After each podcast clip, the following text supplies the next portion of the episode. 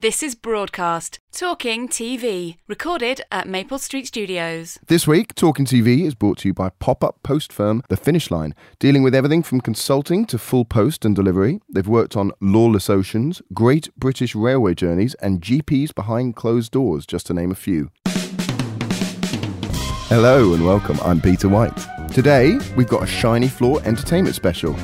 We speak to Andy Rowe, executive producer of Dawn French fronted talent format Little Big Shots, which is set to launch on Wednesday, the 1st of March. In the news this week, we take a look at The Nightly Show, which launches next week on ITV, as well as Channel 4's Friday night entertainment push. Plus, we mourn the closure of ITV's London studios. And we also climb into a cab headed to Horseferry Road with a look at Channel 4's forthcoming documentary, The Knowledge, the world's toughest taxi test. That's all coming up on Talking TV from Broadcast.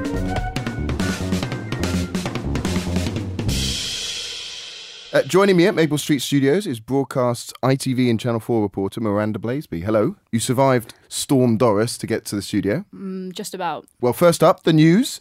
Uh, ITV Entertainment Chief Peter Davey and producer Katie Taylor have lifted the lid on the nightly show. Uh, ITV is pushing back news at 10 by 30 minutes to accommodate the topical comedy, which launches on Monday, 27th of February.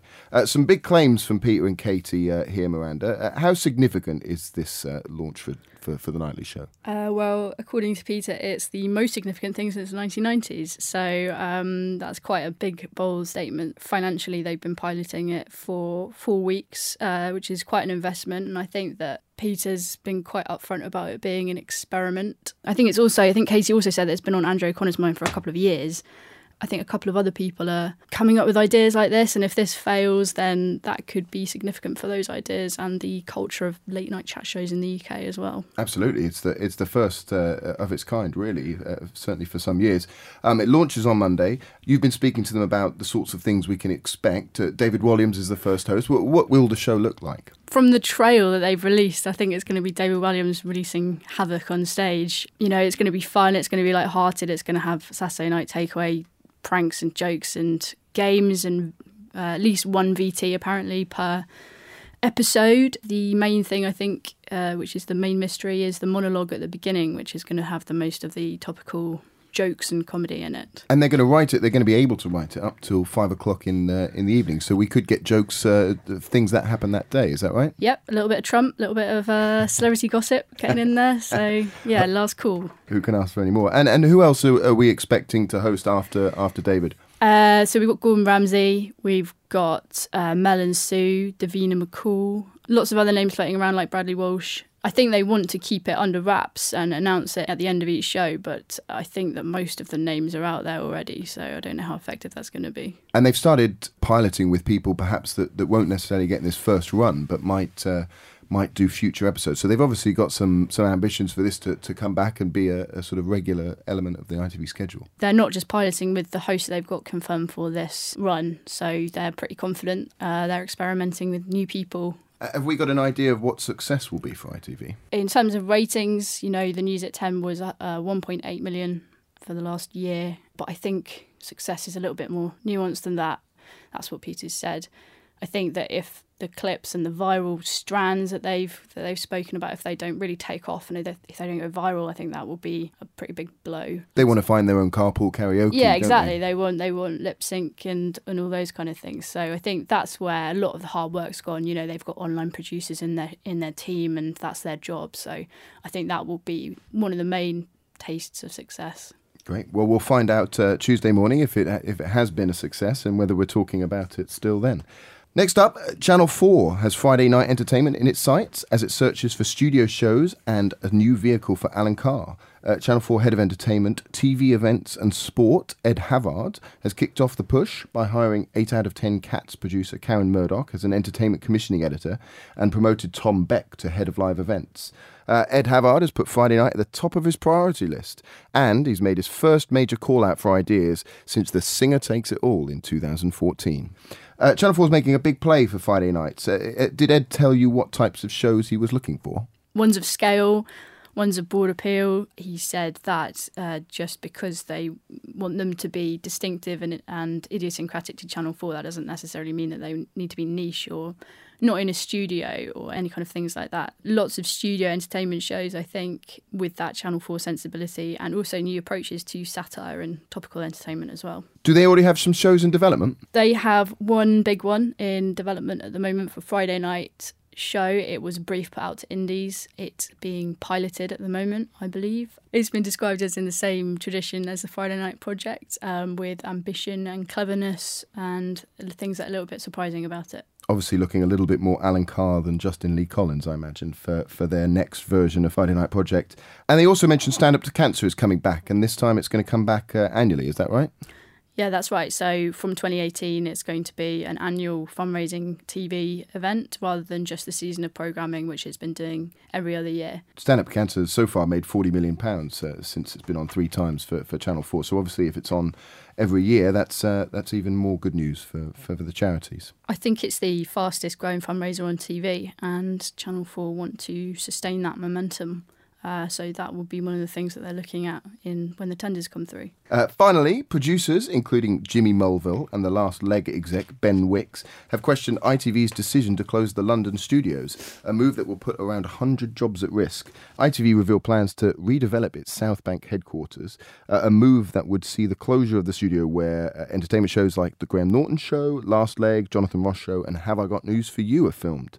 Um, this is a pretty major move for, for ITV staff. Not only the closure of the studio, but they are they're going to move their entire workforce out of there for a couple of years, right? They're moving into two interim sites for for a, number of years, I think. So it's a bit of an upheaval for everyone. So ITV entertainment commissioners uh, will be able to avoid producers in a, a variety of locations uh, from this, but uh, but realistically, it, it's not until 2020 that there's uh, there's going to be sort of a, a permanent South Bank fixture for ITV. Exactly. That's the news. Thanks to Miranda.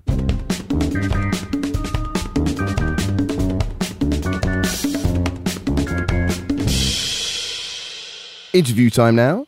Dawn French is to front ITV's latest entertainment bet, Little Big Shots. The show, which is produced by Wall to Wall, features kids performing a variety of tricks, including dancing sensations, blindfolded pianists, and Shaolin masters. Uh, the show was originally launched on NBC in the US, fronted by Steve Harvey where it became the biggest non scripted show for four years. Wall to Wall's head of entertainment, Andy Rowe, joins us to tell us how they adapted the format for a British audience. But first, let's hear Dawn French chatting to a couple of the kids. Tell me who you are and what you like. I'm nine years old, yeah. um, and we're both partners in dancing. We've won um, one of the biggest competitions in the world, Junior Blackpool in the under 10s. Well, you weren't in that great, big, amazing ballroom place in Blackpool, were you, doing that? oh, I'd so like to go there one day. And how did you decide to get together? Well, my um, older partner... Yeah she randomly quit for some random, random reason. Foolish decision. so my mum was friends with Kerry's old teacher. Yeah. And she said, Kerry's the best in my school. Yeah. and are you, Kerry? You're the best in the school. You just are. I suppose, at heart. It's an old fashioned variety show. It's a comedy show. It's children between the ages of four and 13 who, and we are showcasing their talents. It's not a competition. There are no judges. There's no prizes. There's no money involved. We've just found this amazing array of children and we've brought them to the studio so that everybody else can share in the uh, joy of what they do, their talents and their skills, and how funny they are. Uh, so it's a US format. So when did you first uh, come across it? We knew about it last spring, just as it was launching on NBC in the States, obviously through our connection with uh, Warner Brothers, our big parent company. And it was an instant success. I mean, it did absolutely brilliantly for NBC in the States. You know, they'd had a little sneaky preview show, which did brilliantly. And then on its launch night, it did something astonishing like 15 million uh, audience, which which I think meant that lots and lots of people were interested straight away. I mean, I think I developed because I've only been at wall to wall since last April, so this slightly predated my arrival. But um, I think all the guys in the UK already knew that it was coming down the line. So it was a very happy conversation to have with ITV. Does it sort of supercharge as soon as the success is in the States? It, uh, you know, the UK and around the world, people get really interested. It undoubtedly helps. I mean, I think when you've got a really big, shiny format, uh, if it's got that certain magic thing about it, then people are interested. But nevertheless, I think a turbocharged start like that definitely, definitely, definitely helps. And I think, you know, lots and lots of broadcasters, not just in the UK but globally, are a little bit more risk averse now. So if there's a proof that they can have soon about whether something's likely to work for their audiences as well, then obviously they're going to wait for that. But I think it was a nice set of circumstances for us. And it seemed like quite a quick pickup after after you guys took it out. Uh, sometimes that takes a bit longer. I think it was a couple of weeks after after it was announced that Wall to Wall was pitching it that Yeah. uh, that it was picked up by ITV. So tell us about that. I mean, I think, I mean, again, that slightly predates my time with Wall to Wall, but I think that it was just a very attractive, shiny looking show. You know, it's, you know, it, it's familiar in many ways in that, you know, it's a big performance show, it's showing off talents and skills. But I think that USP of it being completely non judgmental and being about having fun in a very innocent and joyful way is incredibly seductive. I think you'll need to take one look at the you know the US show and hopefully when people watch ours they'll see the same that it's just about the least cynical show you could ever come across in your life and that really comes over. So I think it was very attractive for ITV to to, to pick up a show like that. How important is it that there are no judges and no competitive Well, element? I think, I mean, twofold. It certainly there are lots and lots of amazing, talented children out there, both in the UK, you know, and internationally, for whom you know something like X Factor or The Voice or Britain's Got Talent, they, the children don't want to go through that process. Not that it's a bad process; it's just not for them. The notion, certainly from a lot of parents, that this is a chance for their children to have fun and to do something a little bit different and maybe show off something uh, on television that people haven't seen before, or certainly haven't seen them do before, sets the show apart, and it does give it an incredibly, uh, you know, unique feel. Slightly less mean than other talent formats. you could you could say that. And and tell us about the challenges of adapting it. Obviously, as you say, it was a big success in the states with Steve Harvey fronting it. Mm. So so talk us through how you take an idea like that and, and try and, and make that for a British audience. Well, I think what's quite interesting about a big show like that in the states is the United States of America have got something like 68 million children under the age of 12. Now, that's the entire population of the UK. So, you know, they've undoubtedly got a very, very, very big pool of talent to draw on. Uh, we have a slightly smaller pool of talent, but nevertheless just as good. Um, and I think one of the questions we had ourselves when we were first starting to make it is, is were we sure that we could find that variety and and an interest and different ages and different skills and talents, not just from the UK but internationally as well, because we have uh, children coming in from other countries too. So that was a big thing for us. So uh, we were quite pleased in the first few weeks that, that it did feel like that was able to come off. The American show is huge. Their set is enormous. They film it on a soundstage in Burbank, you know, and it's a glorious, glorious thing. We probably don't even have a studio space that's as big as theirs. Where do you film it? So we shot it up at uh, a BBC Elstree, sort of create a little village for ourselves up there. Because I think what's quite important about this show is that the children have to have to be happy and confident when they come onto set. So every stage of this entire production process revolved around making the children feel happy and comfortable and confident. So we were able to use that studio environment up there, not just the studio space itself, where we did a, a, a slight variation of the of the sort of standard US set, but we had outside rehearsal space. We had lots of green room space. We had lots of classroom space for the children. Obviously, they had to be licensed and come down to studio, and we had a lot of rehearsal time with them. So they ended up being very comfortable, and it was their home. We didn't just drop them in there at the last minute and expect them to do their thing, which perhaps they had never done before beyond the confines of their own front room. And they say never work with children or animals, but you've broken both of those rules. Yes, we did break both of those rules. We had, uh, you know, we had a really, really interesting mix of children from all sorts of different places and doing all sorts of different skills. But I think we were very excited when we came across Arthur, who is five and Britain's youngest shepherd. And you can't really be a shepherd without a sheep. So, um, so Arthur brought Bubbles to studio with us, and Bubbles was well a very very attractive sheep, but obviously part of the double act and. Um, and interesting, despite all of the stuff that we had to do with licensing for the children, making sure that they were well looked after and cared for, and you know, putting them up in hotels and their parents coming down or the guardians coming down with them, uh, it took longer to organise the uh, the practicalities of having a sheep in the Because studio Bubbles than it did the other 41 children that we had in the series. Uh, it's relatively light touch format in terms of looking for the sort of comedy elements to it rather than lots and lots of format beats. Is that fair? It it is, although I think you probably you know I always like to think that with shows like this that the, the more effortless that we make it look on screen, the better. Really, as far as the audience are concerned, we're not. You're right. We're not absolutely ramming format points down their throats the whole time, but nevertheless, we took a massive amount of care over every single beat of what happens across a show.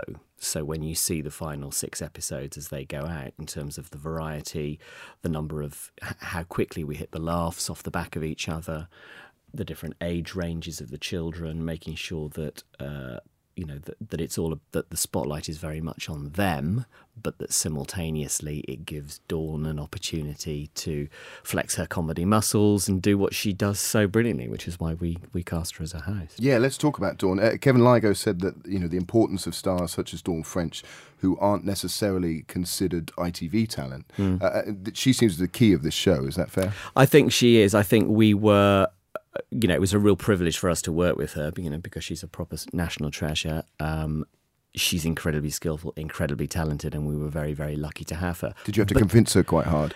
Um, I think we thought we might have to try convince her a little bit harder. I think once you've set you'll set your stall out and go right, you know that's the person what we want. That'll be brilliant if we can have her. Um, and then we had obviously the usual conversations, and I think she was just short of reasons to say no. She had seen the American show. She knew what it was like. It's an incredibly rich role for a comedian, somebody who, who is spontaneous, and spontaneity is a very, very big part of the show. And I think she saw that in the in the format. And a former teacher. And a former teacher. Exactly, and incredibly good with children, uh, which is what's important. You know, as you watch the show, you can see she has fun with them. She definitely, you know, injects adult humour. It's not a children's show; it is a grown-up show. It is a family show. You know, she's very mischievous. She's very naughty, and she's only ever a heartbeat away from saying something vaguely inappropriate, which I think is those didn't always necessarily make the edit. But I think you know, there's a lot of of grown-up humour in there as well, which is her. You've got a good that's her blooper reel. for a few bits. Nothing that we wouldn't want to say in front of your own children, though. It's going out next week in the middle of ITV sort of new look schedule. This is the, the big, you know, Kevin Lygo's sort of first schedule since he took over. Uh, how important is that for you? It seems like it's, it's got a great slot in uh, in the boss's mind. I know. Well, to that eight PM slot on a Wednesday night, you know, has has done very well for ITV over the last few years. Anyway, we're very very happy to be there. We think it suits our show nicely. Um, the fact that we're in the middle of this big launch week with so many other fantastic shows coming too, you know, either returning things like Broadchurch. Um, or Benidorm, which is on after us, or you know the new Harry Hill show that's launching and the nightly show. It, it feels like it's a really, really exciting place to be at the moment and, and ITV have been, you know, really, really positive about the show. They're very much behind it. You know, the the marketing and the publicity for it's been great. So it's been a really rewarding experience working with them. I've got to say. What are the ambitions for the show? Uh, Mike Darnell, who who makes the US version for, for Warner Brothers, said that um, the breakout nature of the show was a sort of shot in the arm for the entire non-scripted community in the states. Uh, can we expect the same uh, same here, Andy?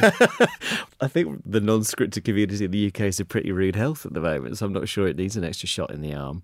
But I think for the show and for and for Wall to Wall, you know, we would love it to be a success. We would love it to come back again. Um, as you probably know, the uh, the Americans have already managed to commission this little extra kind of spin-off, Forever Forever Young, This is where it centres on elderly contestants.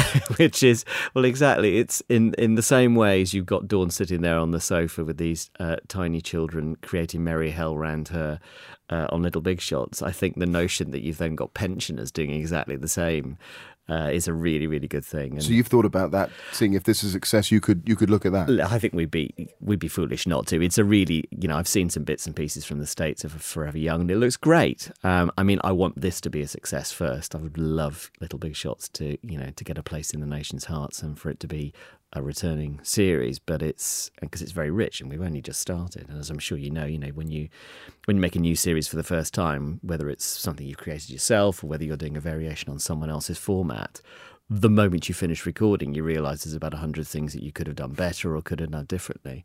And as a production team, we all adored making it, and we are desperate to come back and do it again. What were the things that you might uh, might do? We we haven't seen series one yet on air, but, but what are some of the things that, that you would like to, to tend- go forward with? I think it tends to be the practical things uh, a lot of the time. It's you know how you run your how you run your days, how you are time efficient and uh, creatively efficient in terms of you know preparing the children or preparing Dawn. I think having a little bit more of a lead for casting would be good.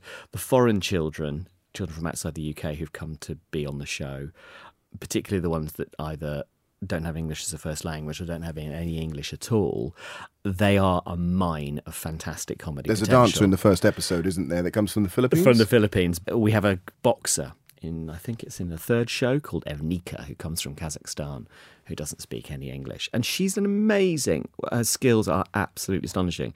She boxes like an adult, she's incredible. However, the star of the item is not Evnika. The star of the item is the translator, because the translator just doesn't quite realise how funny he is. And it's those sort of moments that when they happen by accident, you think, oh, that's one to make a note of. Let's try and do another one of those. You mentioned there the, the non-scripted world being in, in rude health. What is your, your take on entertainment in the UK? Where are we at? There's lots of talk about the entertainment genre in the UK.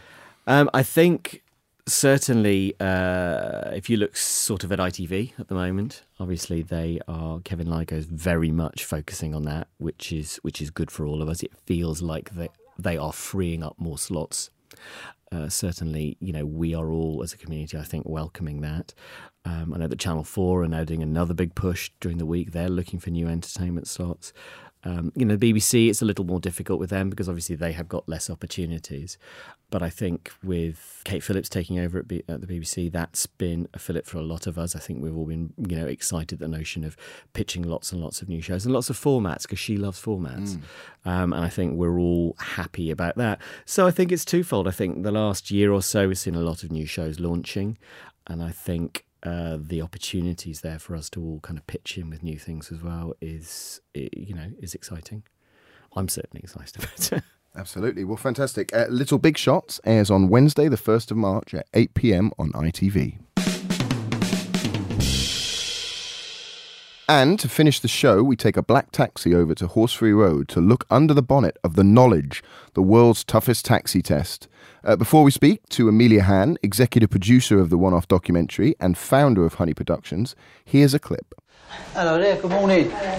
Right, first appearance. Yes. You're nice and calm, aren't you? No, my heart is in my mouth. Right, calm down, then you'll be okay. Where's Central Square? Central Square.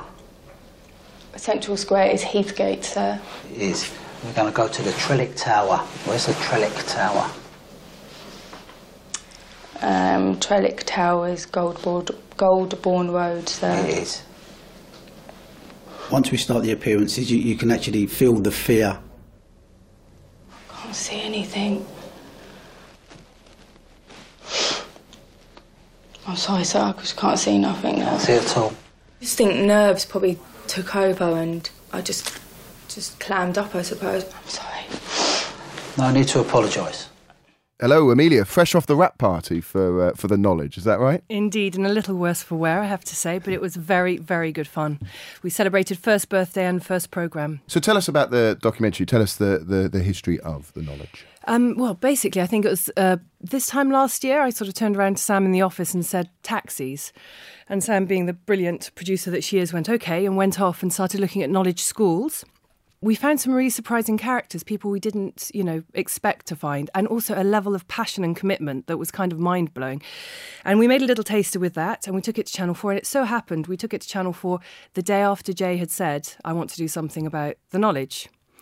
At which point we then entered into quite a, a, fierce battle for access with TFL between us, Little Honey, and a very big production company, and we won. Excellent. So, how was getting getting access to to one of these schools? Well, what we the the access we actually got was for the TFL exams. Right. So that's the um that was the that was a difficult access. The schools were you know most of them willing to help. Um, obviously, for TFL to say yes, you can come and put cameras inside these exams and they were stressing to us at the time how important these exams were and i think we kind of didn't realize what they were talking about and i think having made the program um, now we really you know we really understand because people are putting like four years of their life on hold to try and you know get the knowledge. So Jade obviously just seen her taxi bill for, Mm-hmm. for the year, and and, and, and you'd you'd looked at, at this this very difficult test, Mm. and uh, and what you know between the two of you coming up with an idea Mm. for this show. Uh, you, you put in the fixed rig, you put in put in cameras to these schools Mm. and, and, and with some of the drivers, but you obviously needed to find some characters or you needed to find some moments. Yeah, well, I think it's actually it was even more than that because I think that um, it's it was the program. I was really aware right from the start. It's all well and good making a program about some drivers passing this incredibly difficult exam to become black cab drivers, but it's quite another to make a program where you feel like you're sharing some bigger thoughts with the audience where actually anyone watching it can go wow i can really relate to that or that sort of speaking to me and actually we found we sort of had this running joke in the edit that actually the more we went on and the more this you know obviously it was a you know it was a very difficult program to put put together as they often are the more we went on in the edit the more we were kind of listening to the words of wisdom from the examiners and the other you know and the and the candidates and sort of you know really sort of taking them on board things like you know it's a marathon not a sprint and various others Talk about that production process. Mm. Why was it difficult? What were some of the challenges? First of all, it's a, a rig, so there are certain challenges with a rig. I think also we've got another element in there, which is where we're doing backstories and we need to establish really caring for characters very, very quickly. So trying to really create a 360 in a matter of seconds or minutes so that you actually really then care about watching this person who you've only just met do an incredibly difficult exam. So I think those backstories were really important and quite difficult to craft from that point of view, getting the pacing right. And then also there's a science element in it in that we commissioned a study um, from Jonathan Hancock, um, who's a memory expert, to actually look at what cabbies are do- doing, what tactics are they using, what sort of tricks are they using in order to generate this incredible brain power, because really it is astonishing what they manage to retain. And the characters in the show are quite interesting. I think of cabbies as, as largely uh, middle-aged white men, and, and that's not necessarily everyone in your in your film. You've got a much more diverse range in there. Yeah, absolutely. I mean, I think we were really surprised by the range. I think um, also that casting process, brilliant casting producer Sam, um, and uh, and and the team, and you know, really sort of trying to find those the variety there, which I think is really important in order to be able to tell multiple narratives, so we don't feel like we're doing the same thing again and again. Is that more difficult in a one-off than perhaps if it had been a three-parter? I don't know. I think it's difficult because with a one off and also when it's your first production hitting the edit, you kind of are supercharged on it, as in you really are asking a lot of the program. So, you know, we have eight characters, you know, in the in the actual cut. I think there's a total possibility of making that show with fewer characters and slowing it down a bit. So I think we were really demanding in terms of what we wanted to achieve. We had a very, very high bar that we were wanting to hit. Yeah. How is being? Uh, you say this is your first commission to hit the edit. You know, life at Honey, one year on, uh, starting a new indie. What what's that like? Um, knackering, I think, is the is the answer to that. Um, it's been surprisingly challenging, and I think that's because it's not about just the hard work. It's about the fact that you really care a lot, you know, and your highs. You kind of want to go completely wild on the highs and sort of get really depressed on the lows, and actually you've got to try and navigate a sort of easy middle ground, um, which. Um, you know, still struggling with because uh, because it is difficult. You know, What are some of those challenges? I, well, I guess the first challenge is you've got to prove yourself. You know, that's the really that's the big thing. So I think that there's quite a lot of pressure for that. It's also very easy to get distracted by the noise of the industry, um, and there's a lot of talk, you know, about people. You know, certainly when I was starting up, everyone was saying, "Oh, you know, you want to set up a company so you can sell it. It's all about making money," um, which is quite a weird one for me to be have all of that going on because really that's not why we have set up the company because we we've actually set it up because we want to make the shows we want to make in the way we want to make them. So it's kind of there's a you know a really sort of just staying focused and narrowing down your field of vision and kind of not listening to all of that other stuff. I think is quite important. And you've worked on a, a range of shows, uh, The Undateables, Ross Kemp on Gangs, and, and even Wife Swap. Uh, you mentioned the type of show that you want to make it Honey. Uh, What is that? Our ranges we've go from we've got a very complex access legal um, single that's, that's that's ongoing at the moment. So that for me is at one end of really Is that the of kids convicted of murder? Yes, it is. A programme with real social purpose um, that um, we're incredibly passionate about doing that kind of project.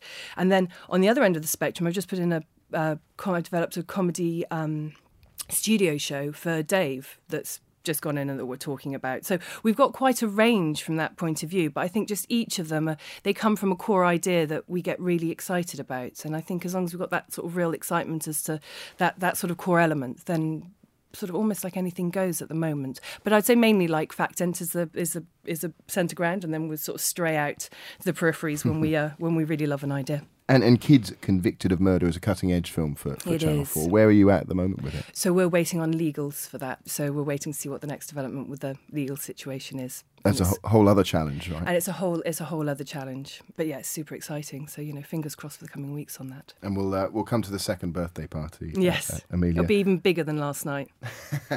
Uh, the Knowledge, the world's toughest taxi test, airs later this spring on Channel 4. And that's your lot for this episode. My thanks to Andy, Amelia, and Miranda. Talking TV this week was sponsored by The Finish Line.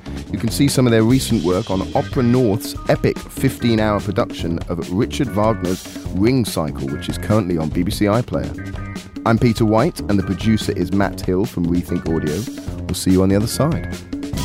You've been listening to Broadcast, Talking TV, recorded at Maple Street Studios.